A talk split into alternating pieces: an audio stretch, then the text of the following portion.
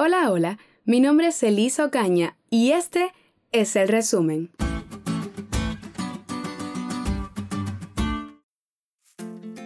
Si hay algo sobre lo que la palabra de Dios es clara, es la realidad del juicio final. La justicia, tan insuficiente aquí y ahora, algún día llegará. Dios juzgará al mundo. Por eso el primer punto del resumen es que nada se esconde de Dios. Dios es amor y grande misericordia, pero no nos confundamos, Él no va a permitir que el pecado y sus consecuencias existan para siempre. El amor sin justicia se convertiría en caos y anarquía, y la justicia sin amor en opresión y subyugación.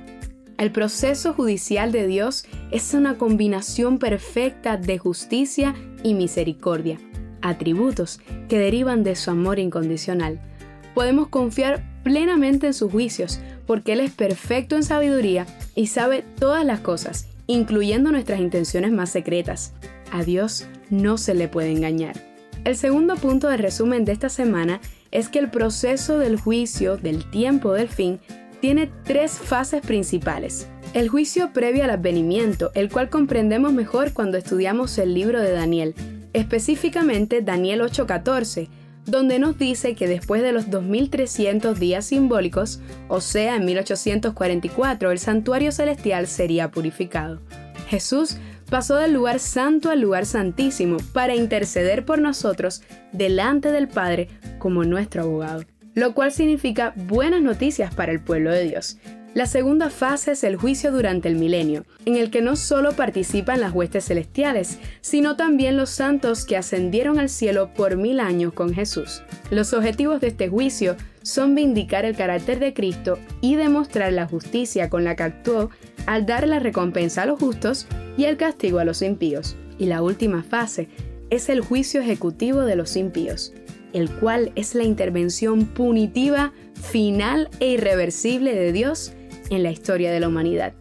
El pecado tuvo un comienzo y tendrá un final. La destrucción final de Satanás, sus ángeles y de los impíos limpiará para siempre el universo del pecado y sus consecuencias.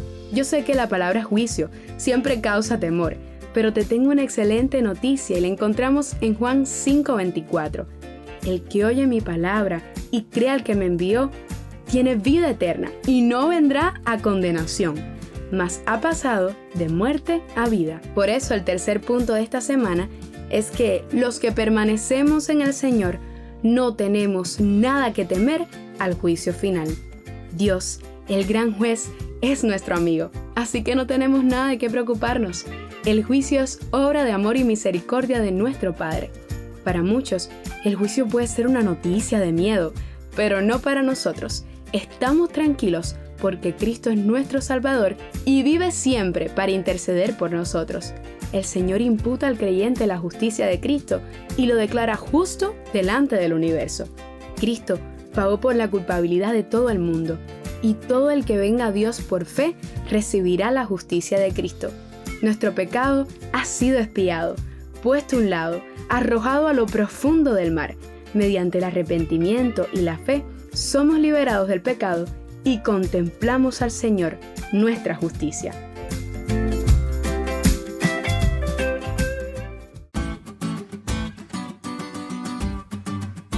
¿Te diste cuenta de lo cool que estuvo la lección? No olvides de estudiarla y compartir este podcast con todos tus amigos. Es todo por hoy, pero mañana tendremos otra oportunidad para estudiar juntos.